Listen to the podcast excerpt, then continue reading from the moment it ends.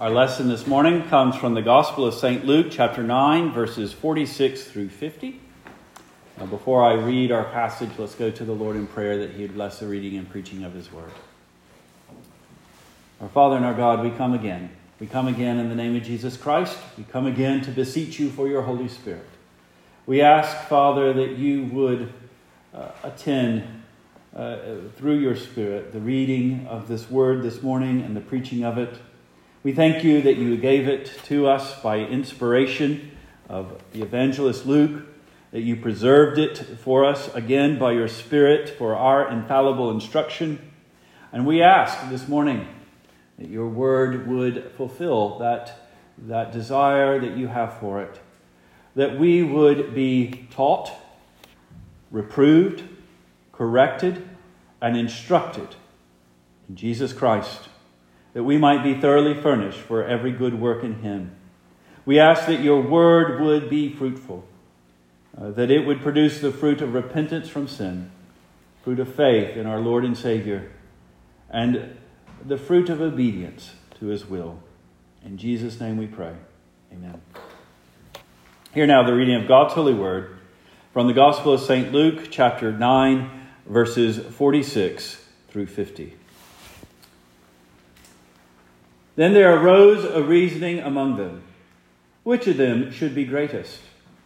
And Jesus, perceiving the thought of their heart, took a child and set him by him, and said unto them, Whosoever shall receive this child in my name receiveth me, and whosoever shall receive me receiveth him that sent me. For he that is least among you all, the same shall be great. And John answered and said, Master, we saw one casting out devils in thy name, and we forbade him, because he followeth not with us. And Jesus said unto him, Forbid him not, for he that is not against us is for us. The grass withers and the flower fades, but the word of our Lord abides forever, and his people said, Amen. We have uh, been looking at Jesus' instructions to his disciples. He's preparing them uh, next week we'll be in, uh, Lord willing, uh, verse 51. And we see there that Jesus turns and sets his face for Jerusalem. He has been, and we don't know exactly the chronology here, but he's been in the last uh, few passages of Luke, chapter 9, all told together, been preparing his disciples for this. That though they confessed him to be the Christ of God, that they needed to know that the Christ of God was not going to be the Jewish earthly uh, Caesar that comes as a rival to the Roman Caesar in pomp and glory and majesty to, to uh, heal the wounded uh, pride of, of the Jewish nation at that time but was rather to come as the Christ of God that brought deliverance from their great problem, which was sin. And that to do that, he had to come as the Lamb of God that takes away the sins of the world. And the Lamb of God takes away the sins of the world through dying. And that he would be betrayed. And that it would be the, the as Jesus himself says, the elders and the chief priests and the scribes of the Sanhedrin that will hand him over to be crucified, that he would die upon the cross, a shameful death according to the Mosaic law, that he would be brought to ignominy, that he would be brought low. And that chafed them. And it was one of those things that they had a hard time uh, believing and a hard time uh, coming to grips with. In Matthew's account of the same incident, we have Peter, after he is been told, You are Peter, upon this rock I will build my church, he immediately rebukes Jesus Christ for the teaching of the crucifixion, and Jesus says, Get behind me, Satan. It was a hard lesson to learn.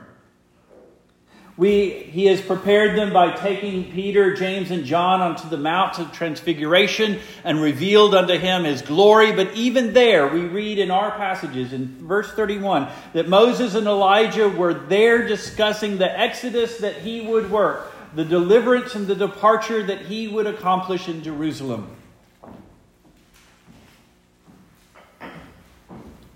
We see when he comes off the mount. And they, uh, in their own uh, pride and, and self sufficiency, couldn't cast out the devil and didn't seek uh, power in prayer and fasting. Uh, that Jesus says, Oh, you faithless generation. And this gets the disciples talking amongst themselves about who would be greatest. Perhaps this was uh, instigated by Peter, James, and John, who had had the special privileges of accompanying Jesus Christ onto the mountain. Perhaps it was occasioned by the, uh, the incongruity of their Messiah, their Christ, their prophet, priest, and king going to suffer. Of course, he did say also that he would be raised again. So, what sort of greatness then would be? Perhaps it was uh, occasioned by a little uncomfortableness with Jesus' own telling, not only about his own work, that he would suffer and die, but in verse 23 and 24, that they had to deny themselves, take up the cross, and follow him. And those that lose their life, well, those that seek to save their life will lose it, and those that lose their life for my sake will find it. So, what sort of, what sort is great in this kingdom? What sort of nobility is there? If you compare this passage with that in Mark chapter 9, uh, Matthew handles it a little bit. Uh, we see that this who shall be greatest is a little bit also uh, of a disagreement amongst them. It threatens to kind of tear them apart. It, it, it attacks at the unity there. But largely, this is also a concern about what constitutes greatness in the kingdom of heaven. And, and we see in Christ's answer, uh, we're going to skip for just the moment his, his picture lesson of the child put there and the instructions he gives. And we're going to skip a little bit also uh, what follows hard upon this. Uh, about the uh, forbidding of the fellow that was casting out d- uh, devils in the name of Jesus Christ, just for a second, to look at what is the focal point of Luke's narrative, the instruction given that sort of explains the rest of it together.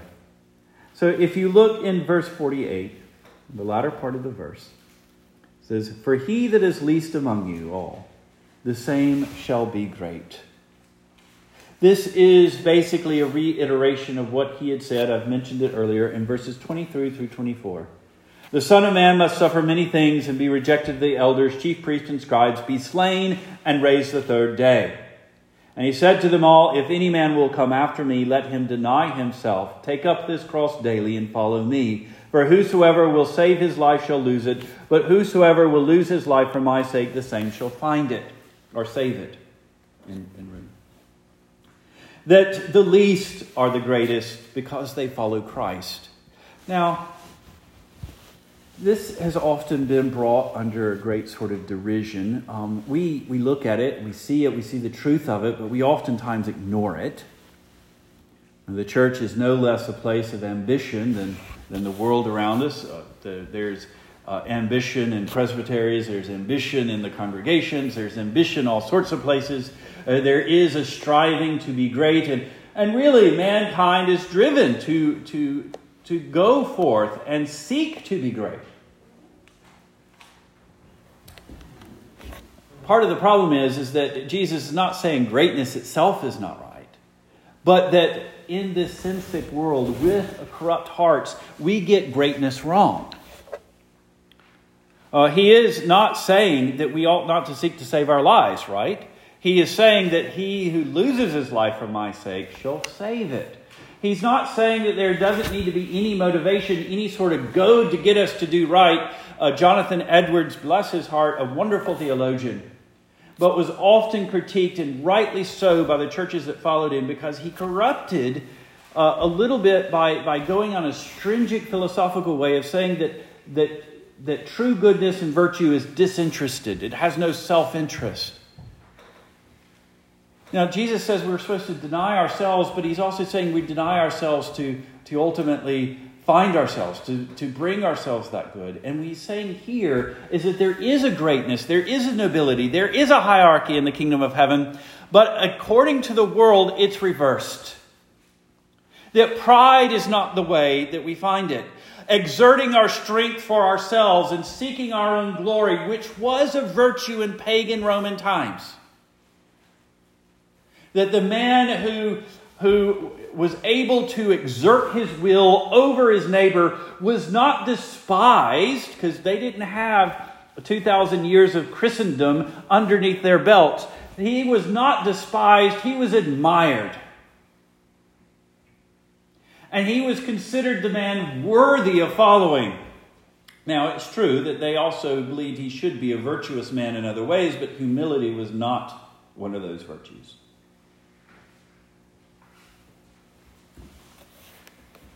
Jesus flips that on his head.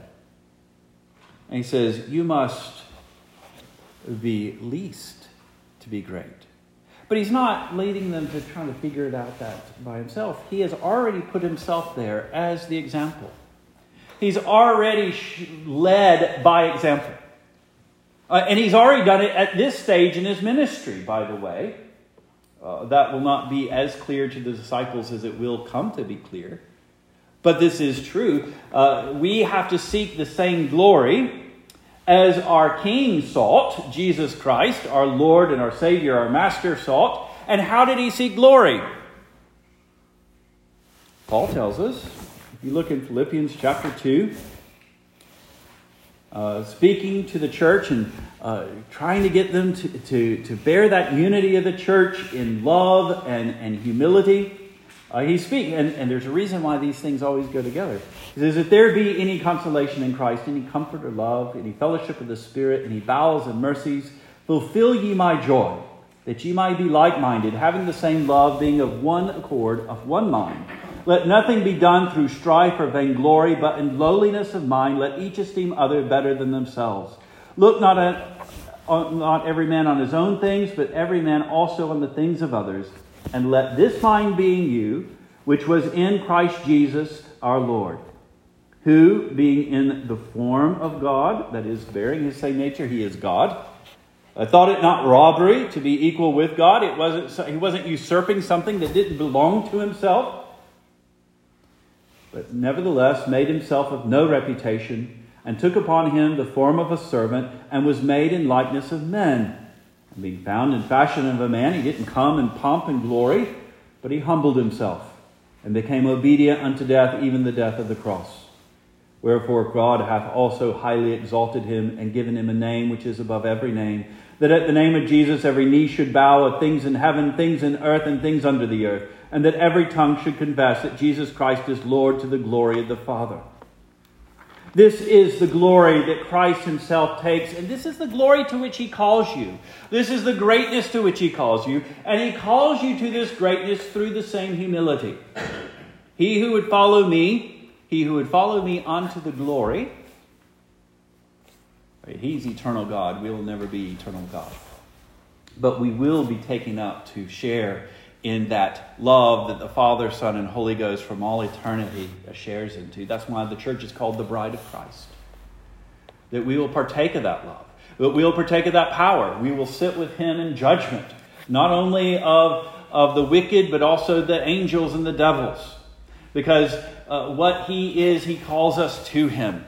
Uh, that He includes us in His love in that. But to that glory, there is a path. And that path is in lowliness and humility.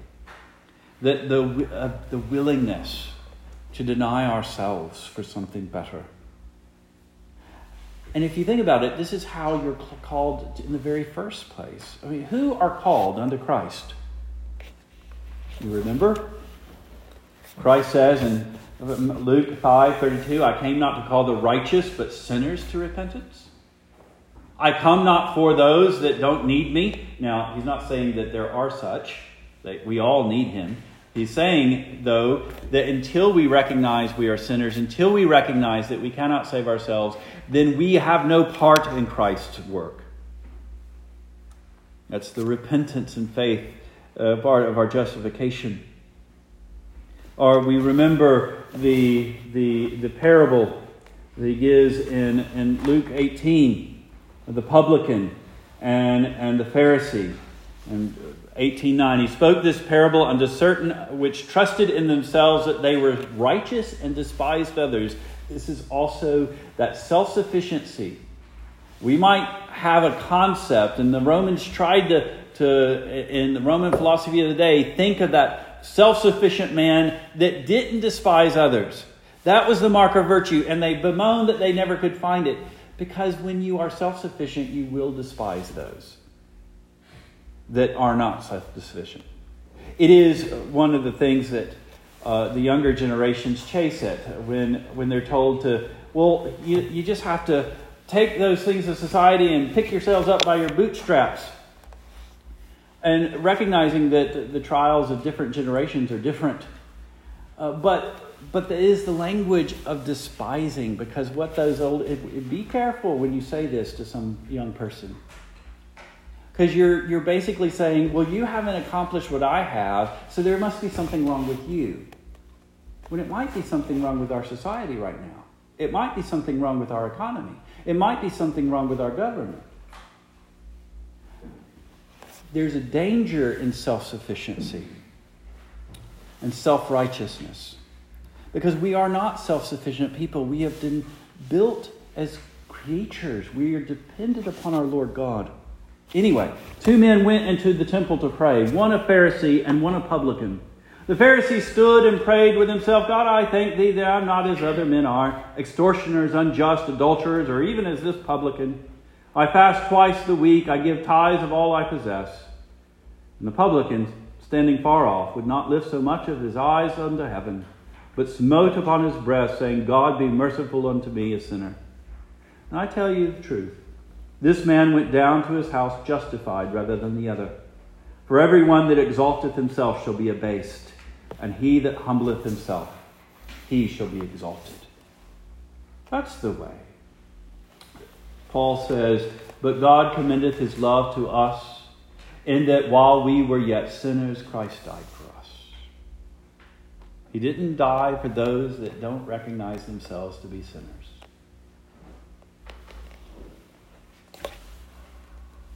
if we come to Christ in humility, it is the way of Christ.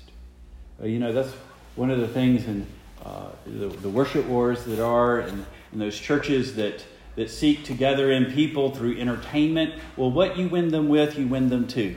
If you win them by entertainment, you win them to entertainment, to be entertained. And unfortunately, on the last day, they'll be as those in the Sermon on the Mount, chapter 7 Lord, Lord, do we not do all these wonderful things in your name, and Jesus will say, Depart from me, you workers of iniquity. I never knew you. Because they weren't run to Christ.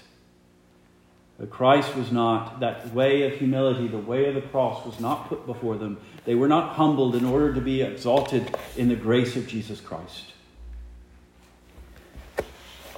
The world's glory and definition of the glory. It is a false glory. It is a false greatness because it participates in the world's vanity and condemnation.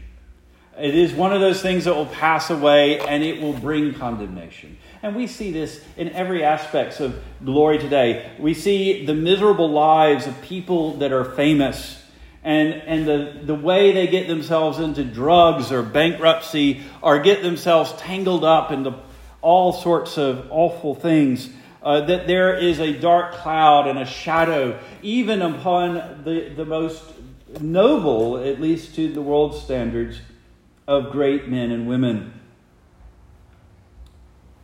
But eternal glory, the eternal glory that God has in store for man, must be won in the same way uh, that it is given to us, and that is through the cross. And therefore, self denial is the life of the church. As he says, uh, to follow me, you must take up your, deny yourself, take up your cross, and follow me. Verse 23 uh, of not our passage that we read, but of, of the pa- larger passage. And we see this in two ways. First, uh, that humility, that self denial, means an openness. Uh, that, that we ought to look upon the child and receive the child in the name of Christ. Uh, he, he, takes this child, puts him before them, um, and in verse 47, and he says in verse 48, Whosoever shall receive this child in my name receiveth me, and whosoever shall receiveth me receiveth him that sent me. Now, this is astounding language. We don't think about it because we've come through the Victorian era. The Victorian era, motivated by Christianity and was deeply Christian in many ways, uh, also had some weird sort of fixations, and one of those was children. Um, and and they fixated on the innocence of children and, and this sort of thing, and they exalted them. And uh, we tend to look upon children as the way of the future, and, and indeed they are. And, and we put a great deal of importance, uh, even, even our secular government puts a great deal of importance on shaping the minds of children and doing things, and government, uh, politicians win to office for the children. But this wasn't the world that Jesus was speaking into. The world that Jesus was speaking into uh, had honestly a very low regard for children. I would say that our world itself has a very low regard for children as anything but tools to be manipulated. But they were, they were more honest. Our, our, we live in a world full of hypocrisy now. They were more honest about what they considered children, and that wasn't much. You needed a lot of them because you needed to make sure that you had an inheritance and you had farm labor. But if you didn't have a farm, a lot of them was a burden. Uh, it didn't mean that you stopped having them. Uh, that, you know, especially outside of the people of God, it was common if you didn't want a child, particularly if you didn't want a daughter, you'd just put her out in the, in the forest and, and let whatever happen happen. Abortion was a thing in the ancient world, too. Um, children were considered burdensome and a trial and a tribulation until they could get up to be useful. Child was lowly and could not be advantageous to you. And Jesus says, These are those that you receive. You've received them, uh, it doesn't matter if they're not an advantage to you. Think about it. Was there any advantage that we offered God in our salvation? Did God need us? Does the Lord need to save sinners? Would God's justice and goodness not have been just as confirmed when Eve and Adam ate of the fruit of the knowledge of tree, good of knowledge of good and evil, and, and he let his sentence fall upon them that they would die, and that every generation from Adam and Eve were allowed to go on from corruption to corruption to build up the judgment that is hell. Hell is part of God's justice and is part of God's glory, by the way, because He is bringing evil to heel. He is bringing evil to judgment and to justice. Would God have been any sort of maligned by the angelic host that He just let us all go into hell? No. Hell doesn't need to be defended for anybody who understands what true justice is and what true good is, and the wickedness of it.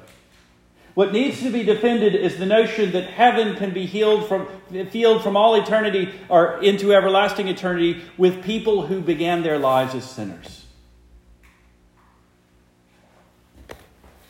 It's justice that needs defending. Psalm 8, uh, 85 10, where justice and mercy come together and kiss uh, that event upon the cross My God, my God, why have you forsaken me? The justice poured out that he might be merciful to us.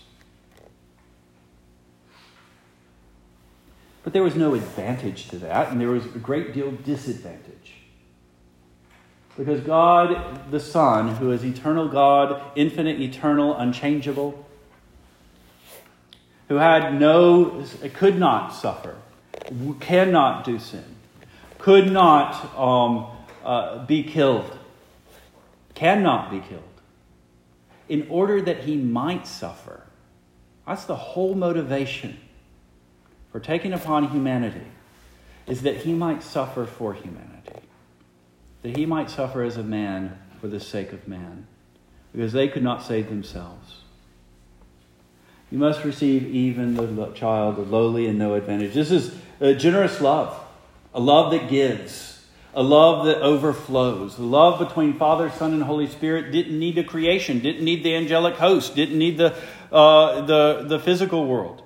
It, it created out of an overflowing love to share that love that it had. And when it went astray, That generous love brought it back in Jesus Christ.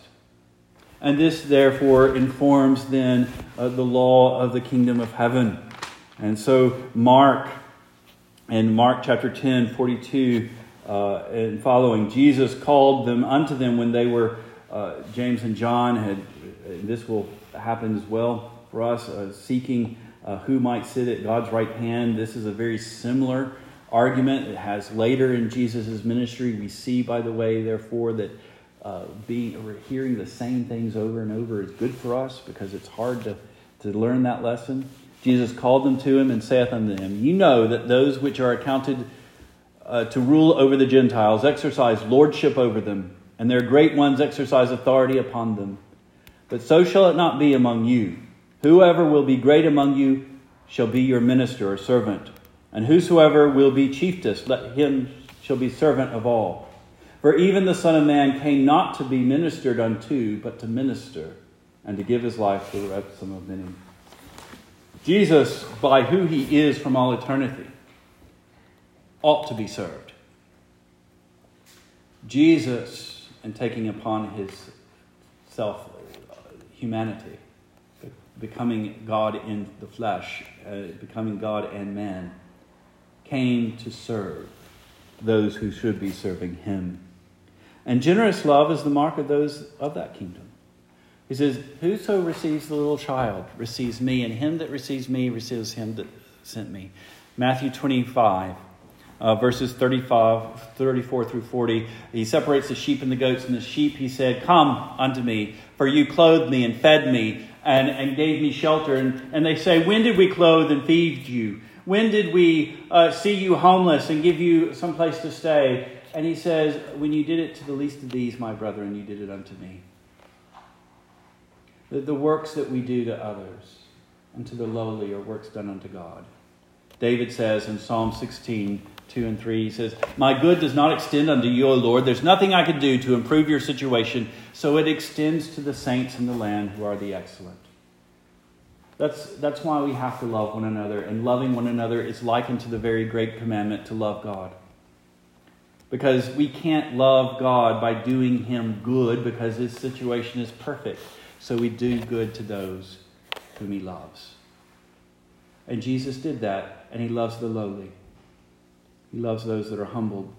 And that self denying generosity then is what makes for peace and unity in the people of God for the sake of Christ. And this is what we get in verses 49 and 50. John, John's conscience is obviously pricked. He's thinking, okay, we saw somebody casting out devils in Jesus' name and we forbade him. Did we do the right thing? And Jesus says, forbid him not, for he who is not against us is for us. Now, this will, by the way, uh, be um, uh, different than in 1123, where he says, He that is not with me is against me, and he that gathereth not with me scattereth. And we need to understand, some, we have to look at the context. Uh, it's important to note that here he says either you or us. The Greek words sound the same, and so sometimes different copies say different things. Um, but, but there he says me. The unity is in Jesus Christ. Uh, and, and then we, we give way to, to other things. We're not dealing with somebody who is not part of Christ's kingdom. This is not somebody who, in Matthew 7 21, 22, and 23, cast out devils in Jesus' name and he said, Depart from me, you workers of iniquity, I never knew you. This isn't like the sons of Sceva in Acts chapter 19, verses 13 through 16, which attempted to ape the name of Jesus Christ as a magical formula. Uh, I cast out the devil in the name of Christ that Paul preaches. And the devil says, You know, I know Jesus, I know Paul, I don't know you and he sends off those seven sons buck naked, which was obviously humorous and, and helped actually spread the gospel, as Luke tells us in Acts chapter 9. But um, this isn't that. Uh, this man was literally casting out devils. He was doing God's work. He had heard Jesus Christ. He wasn't one of those that were following with him right away, but but he decides to take upon himself that work of Jesus. He sees somebody that is suffering from demonic possession, and he he says, Well, I believe in Christ Jesus. I've seen him do this. In the name of Christ, you, you devil, get away. And he goes away. Obviously, he was successful. There might be times when, when that isn't proper, and Jesus doesn't necessarily justify the fellow doing it. But he reminds John that, that you know, our friends are few in the world. If he's doing my work and seeking my glory, then he's one of us, and we receive him. Remember what Paul says in Philippians 1 when he is in prison and there's some people preaching all the more Jesus Christ because somehow they think they've gotten a one up on Paul and, and they may preach out of envy, but they're preaching Jesus Christ. And Paul says, even that is a wonderful thing because I'm in prison. The people that hate me are doing the Lord's work. Where if I wasn't, they might be not preaching Christ, but preaching against me. And Paul celebrates it. Because Paul's zeal and ambition, which he has, is a zeal and ambition for Christ's glory, not his own. He has denied himself, taken up the cross, and following Jesus Christ. And if somebody else follows Jesus Christ or magnifies his name, then that is glory. So, what are the lessons and uses for us? I think that's obvious. We, um, for, part of it at least, is obvious to us, or should be obvious, that we need to be receptive. Um, so many oftentimes when church planting is designed, they targeted an area, and they'll and you get to talking to them, and one of the reasons they targeted the area, it's up and coming economically. There's lots of young families. There's there's wealthy people that can you know help fund the church, and the church needs money. Um, that's true and then you, you look and there's, well, there's this little rural of place and they don't seem to have a church and what church is there is going away and well, there's, there's nothing to, to give in that direction. In fact, sometimes you'll hear, well, we need to close down small churches and move them into the city and strengthen those small town churches that aren't, aren't doing so well. That's, that's not humility. That's despising somebody because they can't do you any good. That's refusing to receive brethren because they don't make you look better. But they're Christ's. And the way to glory is to promote those things. We, we live, unfortunately, in a world with divisions, and sometimes these divisions have to come. I mean, people cannot uh, worship together against their consciences. And so there are Baptists and Presbyterians and Methodists and that sort of thing. And sometimes those divisions are helpful to maintain our unity in Christ Jesus because then we're not together fighting over these little points, but we can work together separately as long as we remember, though, that we're part together and we're not forgetting. That's the unity of denominationalism originally the term doesn't is not meant to to, to separate all the denominations. It was meant to allow for a variety within an overarching unity. From the Heads of Agreement 1690, there's a, I mean, it comes, I can, I can give you the primary documents.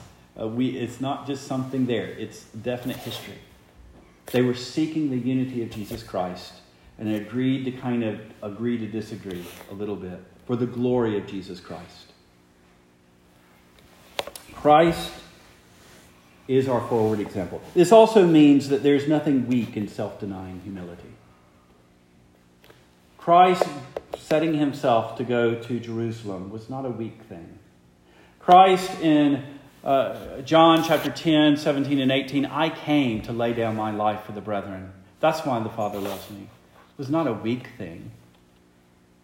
He, he isn't uh, he isn't just waiting for the Romans to take out their uh, zeal against him. It actually is a form of strength because he can look death in the eye uh, without fear and trepidation.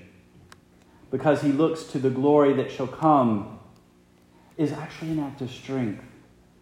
And Paul, in Romans 15 1, he says, We then that are strong ought to bear the infirmities of the weak not to please ourselves. Let everyone please his neighbor for his good to edification. For even Christ pleased not himself, but as it is written, the reproaches of them that reproach thee fell on me. It is an act of strength to be humble. And as Christ is not deceived, depart from me, you workers of iniquity, neither does he cause us to exercise uh, humility and self denial with naivete. In Romans 14:1, him that is weak in faith receive you, but not to doubtful disputations, not to little bickerings, not to endless sort of equivalents. Uh, if they're, you receive them, but you receive them on the terms of the peace and purity of Christ's church. But we also need to understand that, that self serving ambition and glory is harmful to us. Uh, because we will come to despise our brethren. This whole thing is because the disciples are arguing amongst themselves who shall be greatest. Uh, Jesus' parable, remember, those that would justify themselves or make themselves righteous and despise others. We, if we give ourselves to the ambitions of the world, we will be worldly. And you will fail to receive Jesus Christ. You'll be like the goats, wondering when they miss the opportunity to feed Christ, or clothe Christ, or house Christ. And he says to them, When you did it not to the least of these, my brethren, you did it not unto me. And he sends them off into the eternal fire and torment. Let's pray. Our Father and our God, we come before you this morning in the name of Christ. And as we consider the weight of your cross that you bore on our behalf, we ask that we would be willing to deny ourselves and come follow you, that we would, in that humility, receive one another, not looking to our own advantage, but to your glory, and that we would celebrate and rejoice in those that do your will to, uh, with great fruit and, and great success, even. And that we ourselves would seek uh, to, to become more and more of the Spirit of our Savior Jesus Christ, uh, that we would seek not to be ministered unto, but to minister in the name of Christ. In whose name we pray. Amen.